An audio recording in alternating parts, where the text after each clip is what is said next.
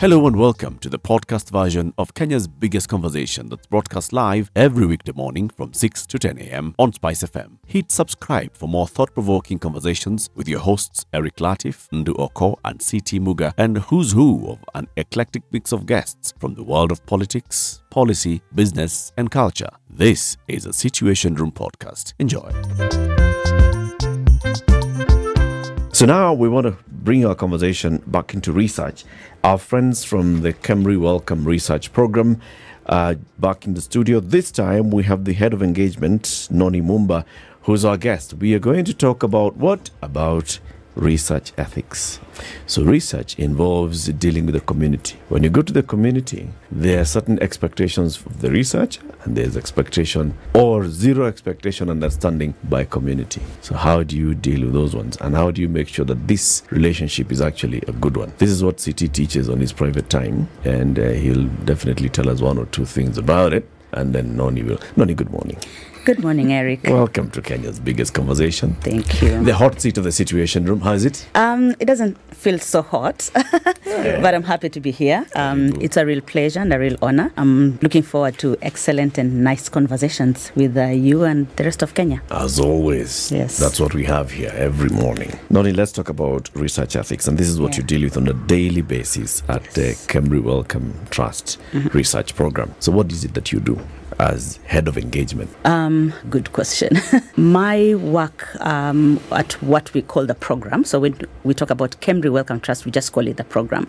So my work in Kilifi revolves around um, coordinating the development, thinking through what kind of activities can we do, like in a nutshell, that bring researchers and community members and stakeholders, Ministry of Health together to have conversations about the research that is really important um, is being undertaken, is being planned in a, in a nutshell. In a nutshell. Yeah, just creating activities, talking about them, and making sure those ac- activities are there, uh, they're happening, um, and we mo- monitor how they happen, make changes where changes need. So that's my work, um, and I work with a team, so I supervise that team as well. Why is it important to bring stakeholders together at the onset of a project? Why do you have to bring the researchers and the community and the other stakeholders, government, uh, NGOs, and all together?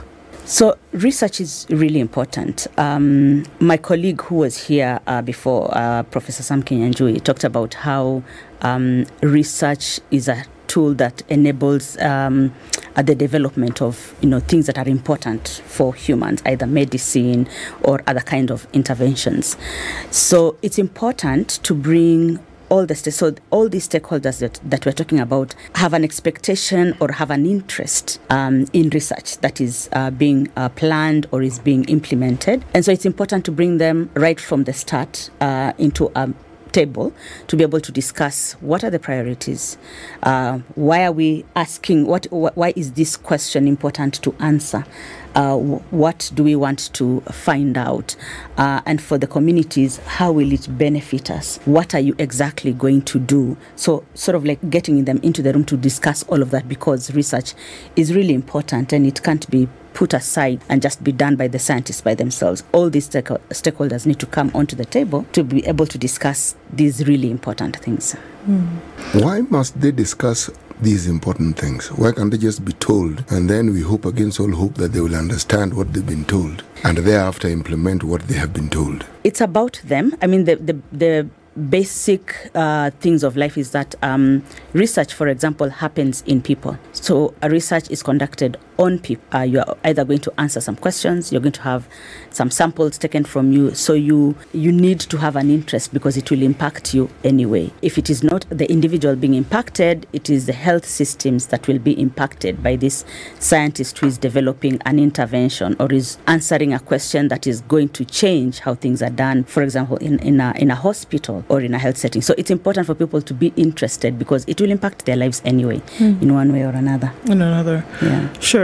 So even as we have the discussion talking about uh, ethics already coming from the premise that you know ethics are about what you should or should not do. Yes. You know, uh, the lines within which you can or cannot color. Uh, so when it comes to research, one would think this is a good thing. You know, we're doing research, we're finding out you know solutions to problems. Uh, in this case, health wise. Um, so what are some of the boundaries? Then you start to look at what are some of the research ethics that you then bind or are bound by. Um, so when you're thinking about research that uh, takes place uh, amongst human participants, human volunteers, somebody is going to uh, come and volunteer their time, perhaps even their body, uh, for you to be able to conduct a clinical trial, test a drug or test a vaccine. Um, so some of the things that are, are binding or they bind these researchers, they have to abide by. Things like um, uh, so there, there are three key things actually. One is respecting these individuals respecting this person who is going to participate in the research. And how do you demonstrate that you respect this person? You have to give them adequate information. The information has to be in a language that they can understand. Um, and you have to respect that they have the right to agree to participate and they can withdraw from that research at any particular time. So that's one key thing respecting these individuals and demonstrating that respect by um, providing for them information and then allowing them to make an independent decision. And even when they join the research, they should know that they can come out without any consequences. The second really important thing uh, that uh, thing that researchers are bound by is uh, something we call beneficence or the ethics guidelines called beneficence. And in simple terms, what that means is um, are there any harms uh, that are going to come out of this, uh, this research? How can they be minimized so that this uh, individual who is participating in the research does not get harmed? Is this person going to get into their pocket? Are they going to undergo any costs to participate in this research? And how are you going to uh, sort that out? If it is something like a drug trial or a vaccine trial, how are you going to cater for the medical costs of this person once you have given them that interview? So that's a second thing. The third thing uh, that binds uh, scientists is something that is called justice. And justice simply means um, is this research going to benefit that population uh, that you're, you're implementing or conducting the research on? Uh, how are they benefiting uh, from it? Are you giving people an op- a, a, a fair a fair chance of being able to participate in research? Are you making it open, or are you handpicking some uh, some select people and you keep going back to those ones for one reason or another? So basically, those three things really bind Okay. uh, scientists. Maybe I can take you a step then, just a few steps back. Why was it necessary then to institute research ethics? Uh, because obviously, sometimes when you look at any kind of regulation, Yes. it meant that things had gone haywire at some point. yeah. So, why was it necessary to have this done? Um, going back now to my research ethics class or training. Yeah. so, so indeed, um, when you look at science and people wanting to discover things, um, there there is uh, there can be a tendency for people to manipulate, to exploit, um, and especially in settings where uh, we have people who we can call vulnerable. Maybe their literacy levels are low. They may not be able to understand all the scientific jargon. So, in the past, many, many years back, there were what we call atrocities that happened. Uh, scientists would experiment on humans um, and they would not give them an opportunity to opt out, for example. They would not give them any information um, and they would conduct really bad experiments. For example, um, you know, freezing uh, somebody's limbs uh, just to find out you know what how long can a limb be, uh, stay frozen and you know this- or a, a A lobotomy with no Before anesthesia. off. s- yeah stuff like that so And so the person is alive, Yes. by the way. Yes, yes. So, so there are there are these atrocities that happened in the past, um, and of course, uh, people came out in arms about them. Both uh, people, the experts. A lot of these were being done uh, by medics or medical fraternity. So. People came up in arms, and um, some of these um, uh, were taken, you know, to court. Some were jailed, and then, um, you know, guidelines now were developed to Sure. say how then can we because research is important we still need to do research but how can it be done in a manner that these humans are going to be protected And are there fine lines? Because I think in some of the atrocities that you think about, um, and many not not too long ago, we had people um, usually of black persuasion, who were injected with syphilis Yes. to see how they were going to react. Mm. But today we have vaccines and we're doing the exact same thing, isn't it? We're injecting people with the disease. What's the difference then between the two when we're looking at ethical lines? So um, there, there, there are fine lines. The difference um, would be that, as I've said, this person is going to be given information. However, before this um, uh, particular product is injected uh, in a human, there will already uh, there will already be tests that will have been done. So this. Uh, researcher has to prove that this product that I'm injecting uh, into this person has a certain percentage of safety that is acceptable. Okay. It has undergone thorough testing before, either in the lab and then amongst uh, some animal, and then perhaps in a first human and maybe two other humans, and it has been seen to be safe. Uh, so all of that. Uh, uh, needs to um, there has to be those that testing has to happen and then there has to be a group of people experts uh, who understand these things, who will also review all that data that comes out of all these tests, who can say this is safe to be able to to go on. And then, of course, the key thing is people are not forced. Yes. Um, and then there's uh, many other things that have been put in place to ensure that a person has recourse. So, if at all this uh, um, drug, for example, or vaccine is tested or this thing is injected and somebody gets harmed, there's insurance. There's the, the researcher has um, uh, due diligence to be able to cater for the uh, care of this person uh, for as long as it is proven that they have been harmed by this product. Sure. Yeah. It's difficult work, isn't it? Very difficult, and more difficult to explain it to the community. But, but then that brings us then to the question is when you have research scientists, researchers who are involved in research that involves human subjects, mm-hmm. how then do we ensure that they are well trained to be able to accomplish this really difficult and sensitive task? Mm. Understanding the needs of the community, communicating this scientific message in a mm. language that can be understood and then how then do they determine that it has been understood? Mm. And how do we also get the community to understand that beyond participating they're actually partners in the process? Because without them this process will actually be dead before it even actually begins again a complex situation Absolutely. yes So you've asked two things: Yes, how the scientists are prepared Yes. uh, in terms of training, and then you've asked how does the community come in in terms of them understanding about Yes. their own role. Yes. So I'll start with the first one. So um, the preparation of uh, the scientists starts way early, especially now, um, in line with enabling them to understand uh, their role in helping uh, community members or research participants to understand research. I'll give an example of our program. And what we do is, which again, uh, uh, Sam Kinyanjui spoke about, we begin to engage very early, like even at primary school level. We are beginning to talk to young people about science. We are beginning to show people that it is important to respect uh, research participants. If a scientist approaches you, as a research participant, they have to show that they respect you by doing certain things.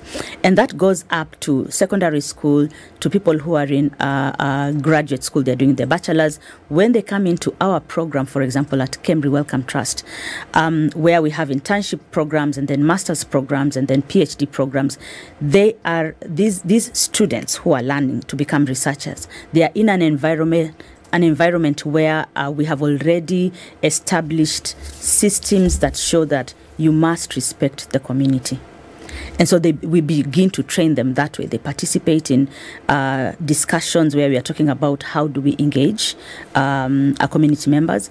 As an engagement team, uh, myself together with my uh, colleagues, we, we have seminars, we have meetings, we have in-house what we call exhibitions where we uh, talk to our research staff on the importance of engaging the population.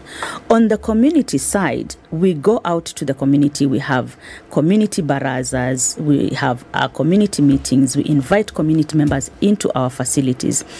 And we do that not only to help them to understand what research is, but also to help them understand these three things that we've spoken about respect for persons. Are you benefiting? Is this research going to harm you? Is there justice? Um, to understand those key three things so that then they can understand that they have a role to play. Their opinions are important, they are not just subjects on the receiving end of a scientist's uh, needle and whatever else, uh, that it's important for them to also share their opinions um, and be open about what they want to see happen and what they don't want to see happen. How do you get the participants to understand that when they are participating in a study, they haven't been employed? Um, again talking to them.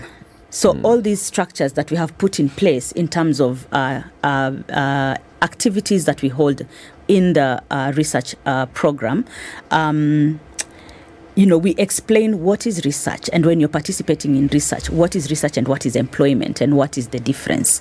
Uh, of course, there are things, uh, Muga, like payment. So when a, when a community member is participating, You have preempted my thoughts exactly. there's payment so they'll, they'll receive a payment so we have uh, um, an explanation we use the information sheet that i talked about when i said when you're demonstrating respect for persons you have to give them information so we have an elaborate template that explains the research that this community member is joining in and there are sections in that template that talk about what exactly what exactly are you getting into and what uh, is owed to you. What are you going to get out of it? So we basically let them know that if you travel to a research site, we have to reimburse your your um, bus fare or taxi fare or whatever. Um, and because we will have taken your time, maybe you'd have gone off to do what in Kenya we call here akibarua, you know, casual labor uh, work. You would have gotten something out of that. So because we have taken you away from that, then we have to compensate you. So it's not employment, but it's a com- it's a com- that, that's a language that we use. Uh, in Swahili, we we use um, uh, tu- tunakuregeshea. So it's we are just reimbursing you. We are we are paying back what you would have earned. So it's not a, that that is an employment that No someone has gotten. Does that all those things that you've explained? Yes. Is that how the beneficiary or the research participant actually understands it? Tunakuregeshea, tunakulipia, tunakunini. Yes. Does it all, all come out as you're paying me for it? Um, I mean, just think about whatever. Even in a formal uh, company such as this one, yes. when there's reimbursement for whatever per diem, Yes. is it payment or is it reimbursement? So when in it is a per in people's understanding, In right? people's understanding, it is a payment. there you Yes. go. Uh, but but we also have to make them understand what type of a payment and what is the payment for. So, in as much as the community member will feel like this is a payment, I'm being mm-hmm. given a payment, we we, we have to go to those lengths of explaining. But mm-hmm. why are we paying you? Sure. Does So it hurt if you? Do, I'm sorry. Mm-hmm. Does it hurt then if you're looking at the general gui- guidelines mm. or the parameters of the research, mm. even now as we look at the ethics of it? Does it then hurt if you don't? Because communication is not just one way. Yeah. Communication, it's a full definition. Is that I communicate something to you. It's only complete if there's an understanding hmm. and there's feedback. Hmm. So does it then hurt the the the ethical guidelines within hmm. which you operate? Mm-hmm. If the participants in the research do mm. not understand that I'm not coming here to be injected with the placebo or whatever mm-hmm. for payment, mm-hmm. but it is that I'm taking my time out that I mm-hmm. would have used to do something else, and they're saying, okay, well, thank you for particip- participating in this, let us reimburse you. If they don't understand that, does it then, you know, color, does it shade on those ethical lines? It's it does to an extent. Um, I don't know whether I would use the word hurt, Okay. but it diminishes the, the that ethical conduct. Or the integrity of the or the integrity if somebody feels like i'm being paid and indeed in the past we have had people who have said uh, ninalipwa i am being paid but that's why we have this engagement platform Right. because we are continuously trying to uh, uh, build the understanding in this population Mm. that it is you see it as a payment but Mm-hmm. but in actual fact It is not. it is not a payment it is compensating you for. For- the time that you have taken to participate and a good number of community members actually understand that but you'll have the odd person who will say you know nimelipwa or ninalipwa or you know sometimes even a journalist saying get paid for participating Yes. in this research you know You yeah know, you so could argue the same way. Yeah. I mean, politicians, out of the kindness of their own heart, reimburse people for transport for coming to their meetings and their mm. rallies. Mm.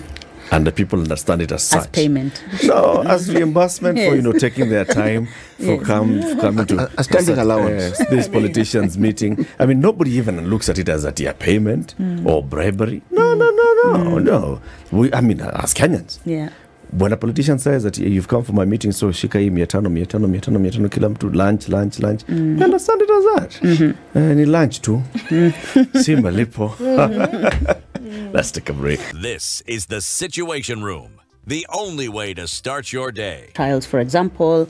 Um, and so all these guidelines, what happens is at, for example, national level, um, countries or the bodies at national level that are responsible uh, for research conduct take all these guidelines and then contextualize them, make them suitable for the local uh, context, um, and so develop country specific ethics and scientific guidelines that then researchers operating in that uh, particular country are supposed to follow. Um, then, um, as I've said, uh, at right at the local level, there are um, committees that have been set up. So, at KEMRI Wellcome, for example, we have a local institutional committee uh, of experts. So, when a scientist develops their research protocol or what we call a research proposal, it is interrogated thoroughly by like-minded experts who are removed from that research. They're not part and parcel of that research. And so they interrogate the science, uh, the scientific procedures that are going to be there, uh, that are going to be conducted on, on the people, including if it, even if it's just questions. Um, and as an engagement team, we also look at those research protocols to interrogate uh, how are you communicating this information? Have you included all the information that you've talked about in the proposal in this information sheet that is going to go to the person. And that goes all the way to national level. So those things are looked at even at the national level. Uh, we have a body uh, uh, um, under the ministry i think of science and technology called nacosti and nacosti looks at all the research that is being implemented. But we also have um, as kenya medical research institute we have a scientific and ethics review unit that looks at all these protocols. Hospitals, universities that have uh, research work being undertaken in those hospitals, like Kenyatta National Hospital, will have a scientific and ethics committee that reviews research which is happening within Kenyatta National Hospital. The same with people like Jaramogi Oginga Odinga, uh, Coast uh, Referral Teaching Hospital in Mombasa. They would have their own internal ethics body that, re- when a researcher brings a protocol, they read it page to page. so this sounds like they're doing it at that beginning yes. stage Yes. at the point of implementation at the point of research Yes. who comes to the ground to make sure that all these things that you put uh, on paper are actually being implemented and followed So these research committees themselves are supposed to, from time to time, come down to the ground to do to do their own audits or to do their own monitoring. Um, and internally, even research institutions, we have our own, for example, what we call uh, monitors, especially for clinical trials. And the work of monitors is to uh, do their own internal, you know, the way an organization can have an internal audit system.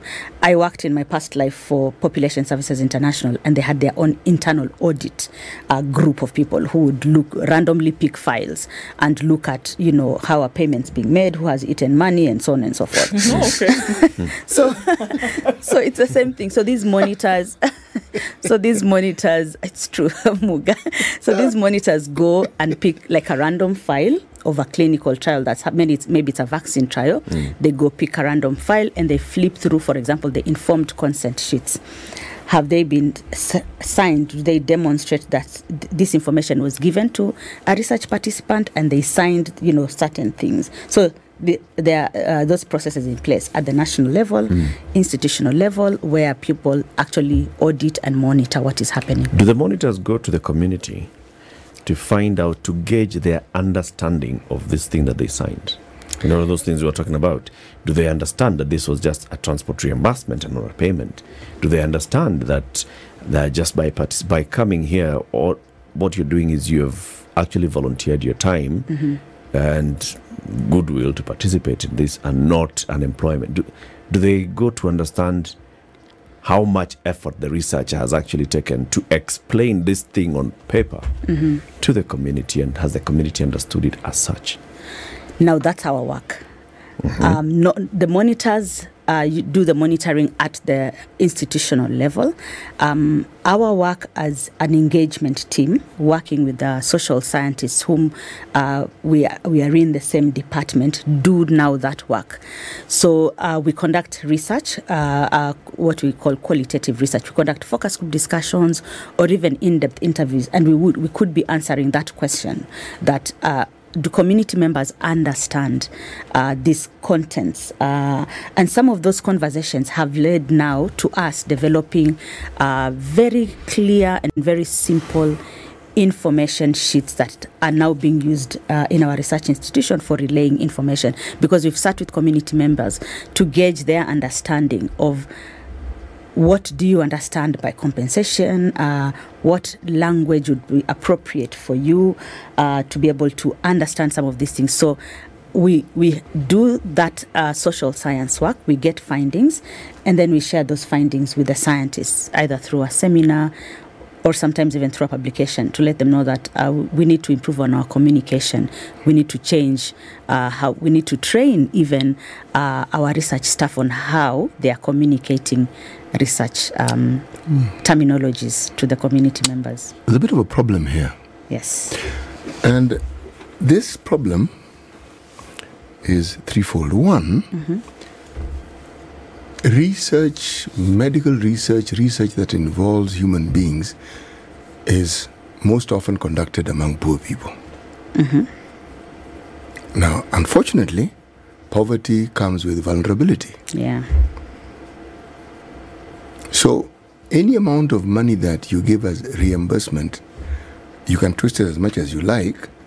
It will, because of the impact it makes on a person's life, you see, they will interpret that money in terms of what it does for them, not in terms of what we say. So, is it that our model for conducting research is needs perhaps retweaking and relooking into? Mm.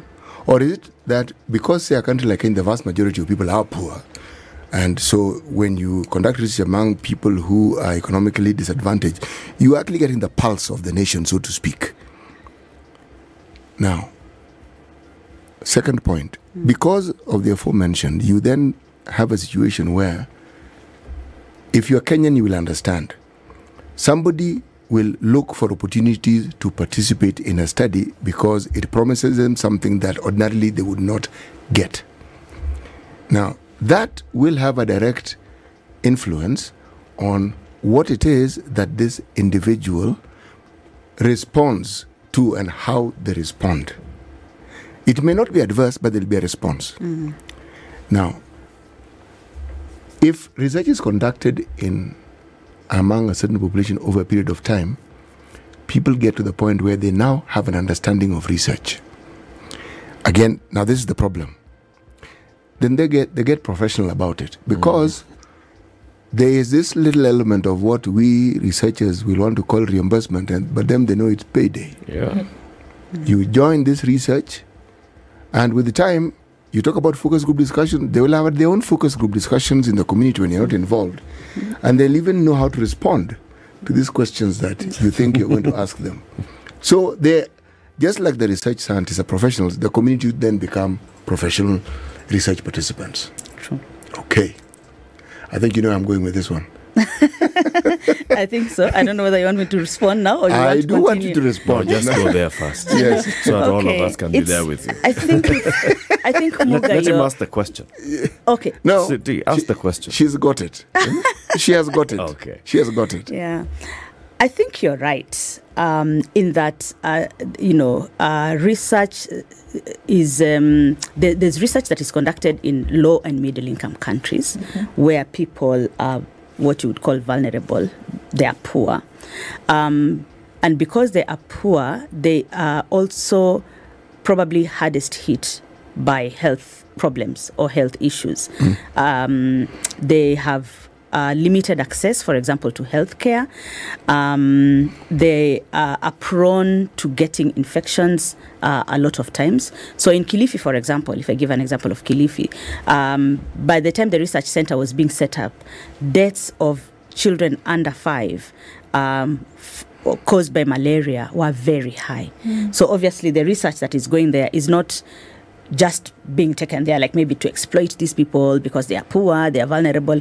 It's actually going to help. Now, over time, are people becoming uh, professional Participants. participants of, of research.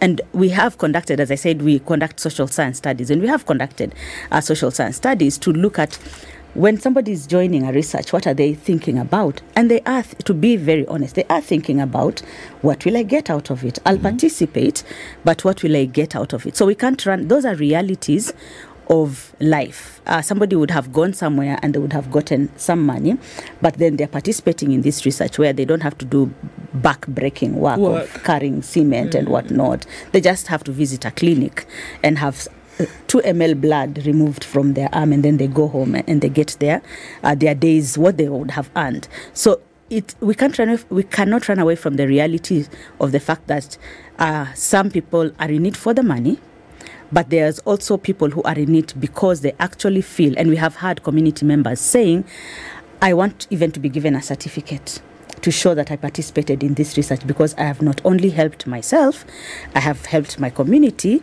and I have helped even just the world because I have participated in this research, and I'm going to help the scientists to get an answer to the question that they are asking. Yeah. So, in a nutshell, you you are right. Some long term research projects, uh, Noni, Yeah. like uh, when we visited Kilifi, we saw the epilepsy program. Yes. Right? That's a long term project. Yes. And it involves people mm-hmm. who actually have the condition of epilepsy mm-hmm. coming to the facility every so often. But mm-hmm. as they're doing this, the researchers are ga- gaining Data. data from them. There's the other project that we visited, Sickle um, cell. Sickle cell. the sickle cell, right? Same, long term. Do those people, how do you explain to them? I mean, I am unwell and I am coming to the facility.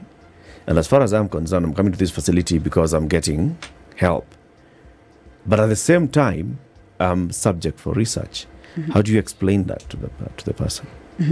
So, in our engagement activities, um, the, the various kinds of engagement activities that we conduct, when we do community barazas, uh, when we invite community members into uh, our premises to take them around the laboratories, we are exposing them uh, to research and we are explaining to them that our main mandate, we are not a hospital, our main mandate is research. And so, um, as a community member, when you come into the sickle cell clinic or you come into the epilepsy clinic, you are coming in as a research participant. However, the research the researcher has um, uh, is is is uh, required to offer uh, also medical uh, uh, medical uh, assistance. So we run our epilepsy clinic and our sickle cell clinic both as research clinics, but also um, as uh, as clinics where people just come to access uh, care. But through our engagement activities, we are out in the community most of the time apart from, uh, from when covid was happening and we're explaining to people that our mandate is research. Do they understand that very well perhaps not so much there are some who understand there are some who don't understand but our work as an engagement team is just to continue passing on that information that our mandate we are not a hospital um, but uh, people would get that that confusion because apart from the sickle cell clinic and the epilepsy clinic, our scientists who are medics also see patients. They do ward rounds in Kilifi uh, County Hospital, and they're wearing a KEMRI Wellcome Trust, you know, badge. And so when you go to the population, they will say, uh, "Do you have a patient? Take them to KEMRI." They mean take them to Kilifi County Hospital, but when, when they get into the ward, they'll see a medic maybe in a lab coat or maybe not in a lab coat, but they're wearing a tag and they're they have that file and they're taking, uh, you know, vitals and so on and so forth.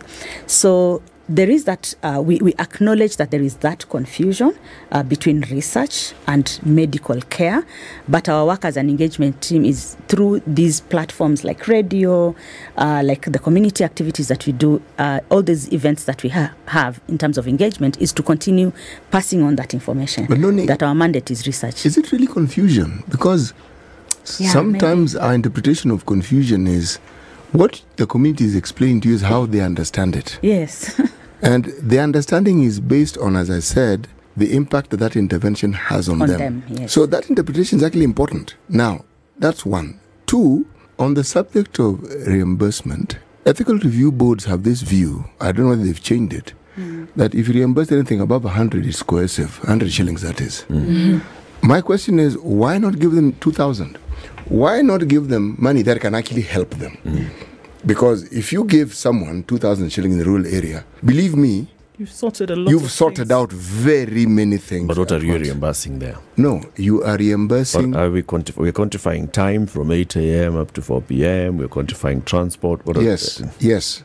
I am saying ah. that it's a subject that needs to be debated it is because even when people say that they're coming for the money, so what? What is wrong with them coming for the money?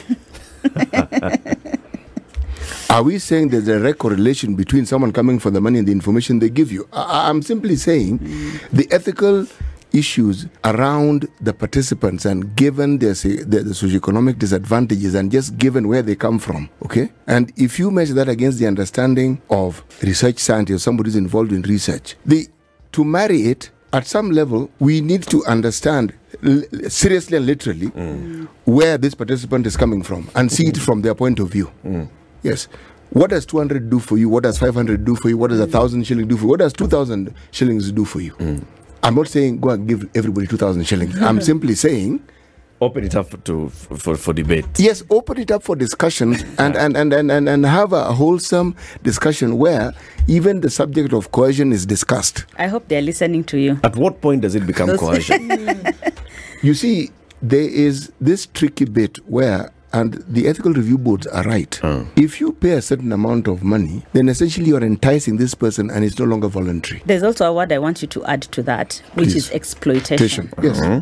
because there's potential for scientists to exploit uh, this what we are calling vulnerable people Yes. because you can just you know throw money at these people and they won't care They about won't the care, risk because they're looking at the money. Yeah. so Yeah. so it's a whole it's a big debate muga But you don't know, you know where I'm coming from? yes That vulnerable, vulnerable group, 50 bob is coercive, 100 shillings yeah, is yeah, coercive. you're right Anything yeah, from you're zero. right. Yes, it's Yeah. coercive. So, Yeah. so, so, why peg it to 200 or 300? Why just it's a not? big debate Yes. Why not make it worthwhile? Yeah, precisely. Okay. But there'd be other checks and balances, you know, just mm. besides the money. If the researcher has come and given, okay, this is, I understand. So this is your life. These are your needs.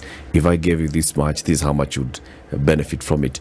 But the researcher still follows the other ethical values that they are supposed to. Says that's okay. I mean, would it only be exploitative because of money? No, no, no. So, the, I mean, uh, uh, beyond the money, Mm. of course, there are many other things that uh, uh, need to be, uh, somebody needs to guard against, um, in addition to ensuring that somebody is not getting into their own pocket. So, I've talked about medical care, for example. So, even medical care can be coercive. Mm. So, uh, when somebody is going to be screened and get a full body check, liver function test, is your kidney working? For free. If, for free. And this is it's something which, when they go to Aga Khan Hospital, they'll pay through the nose to do. Yeah. So there, there's there's many things that when, when you look at them, they could be uh, looked at as coercion, but it's a requirement. Ethics binds you to, uh, to to be able to do that before you actually um, say I'm picking this uh, uh, person to participate in my research. Over and above all of this, have you found? I mean, just looking at the length and breadth of the research that you know KEMRI does. I mean, Kilifi being you know big spot, but then also around the country. Have you found that more? I mean, I don't know how you answer this. Of, um, have you found that more or less you've been able to keep within the lines of the ethical requirements of research across board, whether it's dealing with children, whether it's dealing with, you know, vulnerable in other areas, have you found that the research has more or less kept within this within these requirements? Um, I can yes, I can say to us to a very big extent yes. Um, um, maybe I would be asked how do you measure that? Yes. but it it it goes by um, you know how many um, concerns, for example, come to us from community members when we are uh, implementing uh, research activities, when audits are conducted, when monitors visit, and the monitor. Uh, as I said, are internal. Sometimes we get even external monitors. When they come to do their audits, what do they find? Do they find that we are actually adhering uh, to these uh, rules and regulations, these guidelines that are out there, or do they pick out? So quite often we have been, you know, um, marked well, if I can use that word, in terms of how we conduct our research.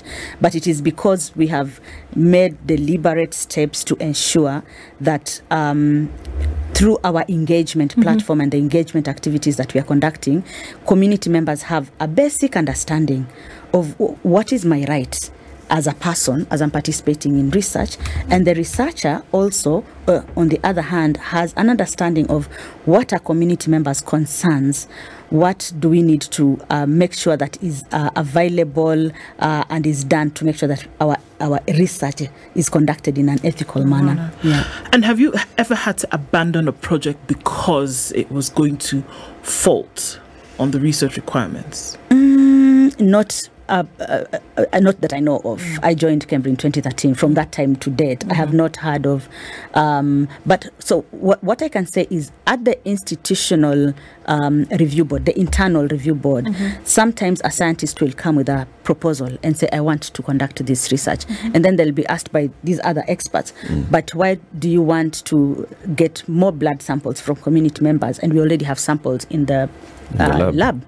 So rather than t- take uh, uh, community members into trouble of this, we do have some samples that can, can answer your question. So in that case, yes, we have had research that sometimes a scientist comes and they are told no, use stored samples. Sometimes uh, at, at the institutional level it will pass. When it gets to the national level, it will be brought back. Yes.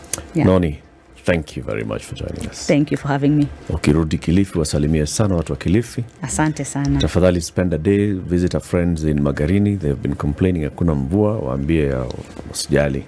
in my other life i'm a reverend so uh, of the anglican mvua. church of kenya so nita nita nitawaombea nitawatembelea kisha nitawaombea yes We are hoping that from tomorrow, mid-March, rains will come rains will come. amen to that mm. Thank you very much. How about that? You made it to the end of today's podcast. You clearly ooze stamina. Guess what? Just hit subscribe at Standard Media Podcast, Apple Podcast, Google Podcast, Spotify, or wherever else you get your podcasts from. Our podcasts drop daily. From me and the team, catch you next time. Bye bye.